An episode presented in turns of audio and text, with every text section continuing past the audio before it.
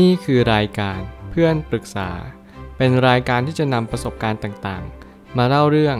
ร้อยเรียงเรื่องราว ให้เกิดประโยชน์แก่ผู้ฟังครับ สวัสดีครับผมแอดมินเพจเพื่อนปรึกษาครับ วันนี้ผมอยากจะมาชวนคุยเรื่อง หนังสือ The Deficit Myth Modern Monetary Theory and the Birth of the People's Economy ของ Stephanie Kelton หนังสือเล่มนี้เป็นหนังสือเกี่ยวกับการที่เราจะ มีทฤษฎีอย่างไร ให้เราขาดดุลทางการค้าอย่างมหาศาล จริงๆ แล้วมันเป็นสิ่งที่ทุกคนไม่อยากให้เกิดขึ้น มันคือสิ่งที่ทำให้เรารู้สึกว่าอะไรกันแน่ที่ทำให้เราขาดดุลทางการค้าอย่างมหาศาล แต่เรายังสามารถที่จะประคับประคองเศรษฐกิจ หรือว่าองค์มวลรวมของเศรษฐกิจนี้ไว้ได้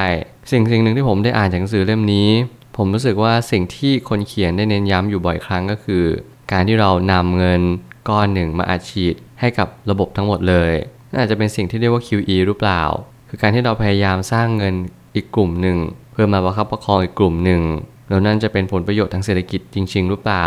สำหรับใครที่เป็นนักลงทุนเป็นนักเศรษฐศาสตร์ รวมถึงเป็นนักเก่งกำไร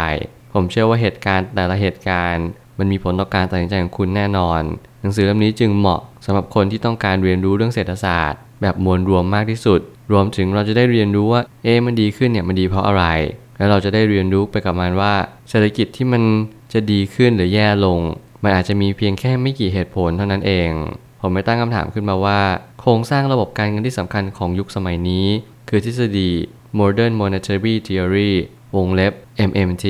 ที่ว่าด้วยเรื่องสกุลเงินมีผลต่อระบบเศรษฐกิจมวลรวม แน่นอนว่า MMT เนี่ยมันคือทฤษฎีของการที่เราจะใช้เงินไปกับสิ่งที่เราสามารถที่สร้างมันได้ อย่างเช่นเราสร้างสกุลเงินขึ้นมาใหม่ได้ตราบเท่าที่เรามีเงินสำรองอยู่ในสกุลประเทศอื่น นั่นหมายความว่ามีคนหลายคนเนี่ยพยายามจะสร้างสกุลเงิน เพื่อจะมาทดแทนสกุลเงินเก่ามากยิ่งขึ้นเรื่อยๆ หลายคนอาจจะเห็นข่าวคริปโตเคอเรนซีมากมาย มีชื่อคอยใหม่ๆ เกิดขึ้นมาตลอดเวลา บางตัวทำสถิติสูงสุดใหม่ในการเก็งกำไร รวมถึงสกุลเงินดิจิตอลต่างๆ ที่เดี๋ยวนี้รัฐบาลกลาง แต่ละประเทศก็พยายามจะ ประโคมเข้ามาเพื่อให้ได้ใช้กันมากยิ่งขึ้น นี่คือโอกาสหรือนี่คือวิกฤต ก็อาจจะยังตอบไม่ได้ทั้งหมด เพียงแต่ว่าหนังสือเล่มนี้มีเงื่อนงำบางอย่าง ที่คุณจะเป็นต้องรู้ นั่นก็คือสกุลเงินเนี่ยจริง ๆ มันไม่ได้มีค่าโดยตัวของมันเอง มันอยู่ที่เรียกว่าตัวที่ไปค้ำหรือตรึงค่างเงินเอาไว้ การที่เรียกว่าตรึงค่างเงินเนี่ยมันคือสิ่งที่ทำให้เราเรียนรู้ว่าเงินจะมีคุณค่าได้ก็ต่อเมื่อ มีเงินที่มีคุณค่าหรือเป็นการยอมรับของทั่วโลก นั่นแหละคือการที่เรียกว่าเงินนั้นมีคุณค่า ถ้าเกิดสมมติเราย้อนกลับไปสักนิดหนึ่งว่าเงินมันเป็นตัวแทนของทอง จริง ๆ แล้วตัวแทนของทองเนี่ยมันมีส่วนสำคัญในแค่ระดับหนึ่งเท่านั้น แต่จริง ๆ แล้วทองไม่ได้มีส่วนสำคัญกับสกุลเงินอีกต่อไป หลังจากที่มีการเปลี่ยนแปลงมามากมาย เราจะรู้ว่าเงินเนี่ยมันอยู่ด้วยตัวดวงมันเอง เราลืมกันหมดแล้วว่าจริง ๆ เงินมันคือตัวแทนของทอง แต่ตอนนี้เรากำลังแข่งขันกับสกุลเงิน ในเรื่องของแต่ละประเทศเนี่ยก็เพราะว่า GDP เป็นหลัก GDP เป็นเบื้องหลังของค่าเงิน แทนทองไปสักพักหนึ่งแล้ว นั่นจึงเป็นการที่เราต้องเรียนรู้อะไรใหม่ว่า บางครั้งเราอาจจะต้องประยุกต์ใช้กับการลงทุนการเก็งกำไรต่างๆ รวมถึงเข้าใจเศรษฐกิจมวลรวมในอนาคตด้วยว่าไพ่มันจะออกมาเป็นแบบไหนคำถามที่ว่าสกุลเงินคือตัวแทนของทอง แต่ทำไมแล้วสกุลเงินของแต่ละประเทศจึงเป็นตัวช่วยหลักไปได้ อะไรอยู่เบื้องหลังการตรึงค่าเงิน และมันมีส่วนสำคัญต่อโลกนี้อย่างไรบ้าง จริงๆ เมื่อการตรึงค่าเงินเกิดขึ้นแน่นอนว่าเงินสกุลนี้ได้ผูกติดกับเงินสกุลอื่นไปโดยปริยาย นั่นหมายความว่าบางครั้งถ้าเกิดสมมติเราตรึงค่าเงินดอลลาร์โดยเงินยูโรมากเกิน ถ้าเกิดสมมติเงินยูโรอ่อนค่าหรือด้อยค่าลง หมายความว่าเงินดอลลาร์ก็อาจจะด้อยค่าตาม แต่ในความหมายจริงๆในของทฤษฎี MMT เนี่ยอาจจะเป็นในรูปแบบอื่นมากกว่า นั่นหมายความว่าจริง ๆ มันจะมีสกุลเงินหนึ่งที่ถูกทั่วโลกนั้นเอาไปใช้ก็คือสกุลเงินดอลลาร์บางครั้งเนี่ยเราอาจจะสับสนว่าทำไมสกุลเงินดอลลาร์ถึงได้รับสิทธิพิเศษ ที่ให้ทุกคนมาเป็นตัวตรึงค่าเงิน จริง ๆ มันว่าด้วยเรื่องของการขาดดุลทางการค้าก่อน ก็คือชื่อหนังสือเล่มนี้เลย เมื่อไหร่ก็ตามที่เราเข้าทฤษฎีการขาดดุลทางการค้า หมายความว่า แต่ละประเทศเนี่ยเริ่มเกินดุลทางการค้ากับประเทศสหรัฐอเมริกา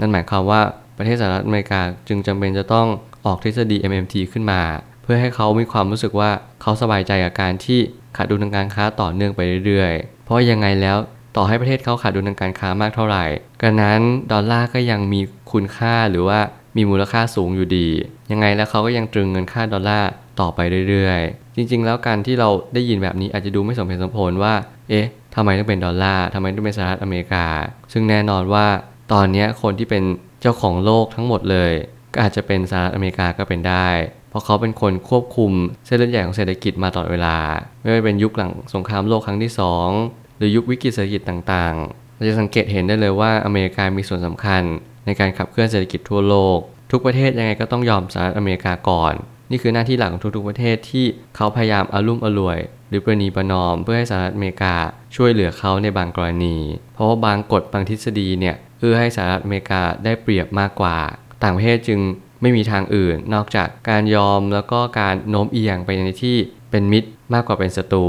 ประเทศที่กำลังขาดดุลทางการค้าอย่างต่อเนื่อง ก็คือสหรัฐอเมริกา ซึ่งถ้าเราประเมินสิ่งที่ประเทศจะเสียหาย ก็น่าจะต้องใช้อำนาจต่อรองที่เพิ่มมากขึ้น อีกหลายเท่าตัว ซึ่งมันต้องใช้ระยะเวลายาวนาน ประโยคข้างต้นนี้ผมกำลังจะสื่อว่า เมื่อไหร่ก็ตามที่เราอัดฉีดค่าเงินเข้าไป มันทำให้ค่าเงินของดอลลาร์ด้อยค่าลง แต่แน่นอน การที่เขาใช้ระบบ QE หรือการที่พยายามเพิ่มเงินในระบบเนี่ย มันมีผลต่อเนื่องไปในสู่อินฟลชันหรือไฮเปอร์ inflationก็คือเงินเฟอ้อกับเงินเฟอ้ออย่างรุนแรง ในหนังสือเล่มนี้ไม่ได้พูดถึงเงินเฟอ้อมากเท่าไหร่ แต่พูดถึงการด้อยค่าของค่าเงินมากกว่า ก็คือเงินฝืดมากกว่า การเกิดดิฟลชันเนี่ยมันเกิดการที่เงินมันล้นระบบมากเกินไป พอเงินมันล้นระบบมากเกินไป คนมันไม่กล้าออกมาใช้จ่าย เพราะคนรู้สึกว่าเฮ้ยการที่เงินมันมากเกินไป เรายิ่งใช้ มันก็ยิ่งหมดลง หรือมันก็จะยิ่งหายากมากไปกว่านี้ นั่นจึงเป็นสาเหตุว่า deflation เกิดขึ้นมา มันทำให้เราต้องอัดฉีดเงินเข้าไปอีก เพื่อทุกคนเกิดการกระตุ้นในการอยากใช้เงิน แน่นอนว่าในการที่เราจะเข้าใจทฤษฎีทั้งหมดเนี่ยอาจจะต้องใช้เวลาสักพักหนึ่ง เพียงแต่ว่าเราจำเป็นต้องเข้าใจแก่นหลักๆ ว่า การที่เราจะใช้เงินหรือไม่ใช้เงิน ไม่ได้มีส่วนต่อระบบเศรษฐกิจเลย ระบบเศรษฐกิจจริงๆเนี่ยขับเคลื่อนด้วยตัวมันเอง นั่นหมายความว่าต่อให้เราไม่ใช้เงินหรือใช้เงิน รัฐบาลก็จะมีนโยบายต่างๆ เพื่อกระตุ้นให้เราออกมาใช้เงินอยู่ดี ในท้ายที่สุดแล้วเราไม่ได้เป็นตัวควบคุมเศรษฐกิจ แต่รัฐบาลเป็นตัวควบคุมเศรษฐกิจ แล้วก่อนหน้าที่จะมาเป็นรัฐบาลก็คือธนาคารกลางของประเทศนั้นๆนั่นเอง เราจึงจะเข้าใจว่าจริง ๆ แล้วรัฐบาลเนี่ยอาจจะไม่ได้มีส่วนต่อระบบทุนนิยม หรือว่าเศรษฐกิจเท่าที่ควร เราจึงไม่ควรจะโฟกัสในจุดนั้นเลยอย่างเด็ดขาด เพราะทำให้เรามองภาพรวมผิดเพี้ยนไป และกลยุทธ์ลับที่ทำให้ประเทศยังสามารถขับเคลื่อนเศรษฐกิจอยู่ได้ ก็คือการเพิ่มการถือเงินต่างประเทศมากยิ่งขึ้น เพราะมันคือการโอนความเสี่ยงจากการขาดดุล ไปเป็นการลงทุนสกุลเงินนั้นๆ แทนและนี่ความเป็นจริงอย่างยิ่งที่เราจะเรียนรู้ว่า ไม่ว่าคุณจะมีค่าเงินแบบไหน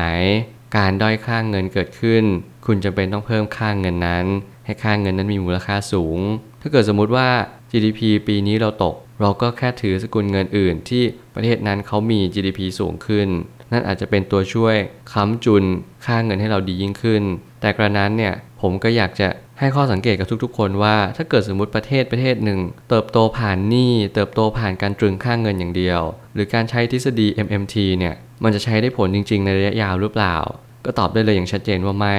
คุณไม่สามารถที่จะทำให้ประเทศเติบโต ผ่านการตรึงค่าเงิน ผ่านหนี้สิน ผ่านการอัดฉีดผ่านอะไรต่างๆ นานา ที่มันไม่ได้ผ่านจากการ เติบโตผ่านอุตสาหกรรม นี่ความเป็นจริงอย่างยิ่งที่เราจะต้องน้อมรับว่าประเทศใดที่มีหนี้มากขึ้น ประเทศใดที่ระบบเศรษฐกิจเริ่มซบเซาหรือนิ่งแล้วนี่อาจจะเป็นสาเหตุหลักๆ ที่ทำให้เราต้องระมัดระวังในการลงทุน หรือว่าคิดว่าประเทศนี้ยังคงดีต่อไป สุดท้ายนี้แต่กลับกลายเป็นว่าผลเสียในระยะยาวของการตรึงค่าเงิน จะทำให้สกุลเงินขาดความน่าเชื่อถือ ราะเศรษฐกิจที่ดีควรจะโตจากอุตสาหกรรม ไม่ควรโตจากหนี้สินหรือการลงทุนโดยส่วนเดียว จึงจำเป็นจะต้องระมัดระวังเอาไว้ เมื่อเหตุย่อมตรงกับผล เราจึงจำเป็นจะต้องระมัดระวัง และก็สังเกตสังการให้ได้ว่า ประเทศไหนยังไม่เคยเติบโต ประเทศไหนกำลังอยู่ในระหว่างการเติบโต แล้วก็ประเทศไหนจบขาขึ้นแล้ว ถ้าเกิดสมมติเศรษฐกิจเหมือนกับกราฟหุ้นเลย ทุกอย่างจะมีจุดสตาร์ทหรือจุดเริ่มต้นและทุกอย่างก็จะมีจุด ending หรือว่าจุดจบเสมอ เราจงรู้ให้ได้ว่าอันไหนจุด top จุด bottom แล้วเราก็จงรู้ให้ทัน เพื่อให้เราเข้าไปลงทุนบ้างเพื่อให้เราสังเกตในการเตรียมตัวรับมือกับวิกฤต ผมอยากจะบอกว่าผมได้ศึกษาอะไรหลาย ๆ อย่าง หนังสือเล่มนี้จะเป็นตัวจุดชนวนอะไรบางอย่าง ให้คุณได้รู้เกี่ยวกับสหรัฐอเมริกา มันคือคำถามว่าคุณควรจะลงทุนในสหรัฐอเมริกาต่อไปหรือเปล่า ถ้าคุณรู้ว่านี่คือมหากรรม การขาดดุลครั้งยิ่งใหญ่ของโลก แล้วคุณจะไม่สามารถที่จะย้อนคืนกลับมา ได้อีกแล้ว ภาระหนี้สินที่มากมายเกินกว่าที่ประเทศนั้นจะรับไหว คุณยังจะลงทุนอยู่หรือเปล่า คุณจงตรวจสอบให้ดีๆ ว่าคุณกำลังเล่นกับไฟ หรือเล่นกับอะไรกันแน่ ผมเชื่อว่าทุกปัญหาย่อมมีทางออกเสมอ ขอบคุณครับ รวมถึงคุณสามารถแชร์ประสบการณ์ ผ่านทาง Facebook Twitter และ YouTube และอย่าลืมติด Hashtag เพื่อนปรึกษาหรือ f r ร e n d t a l k a ด้วยนะครับ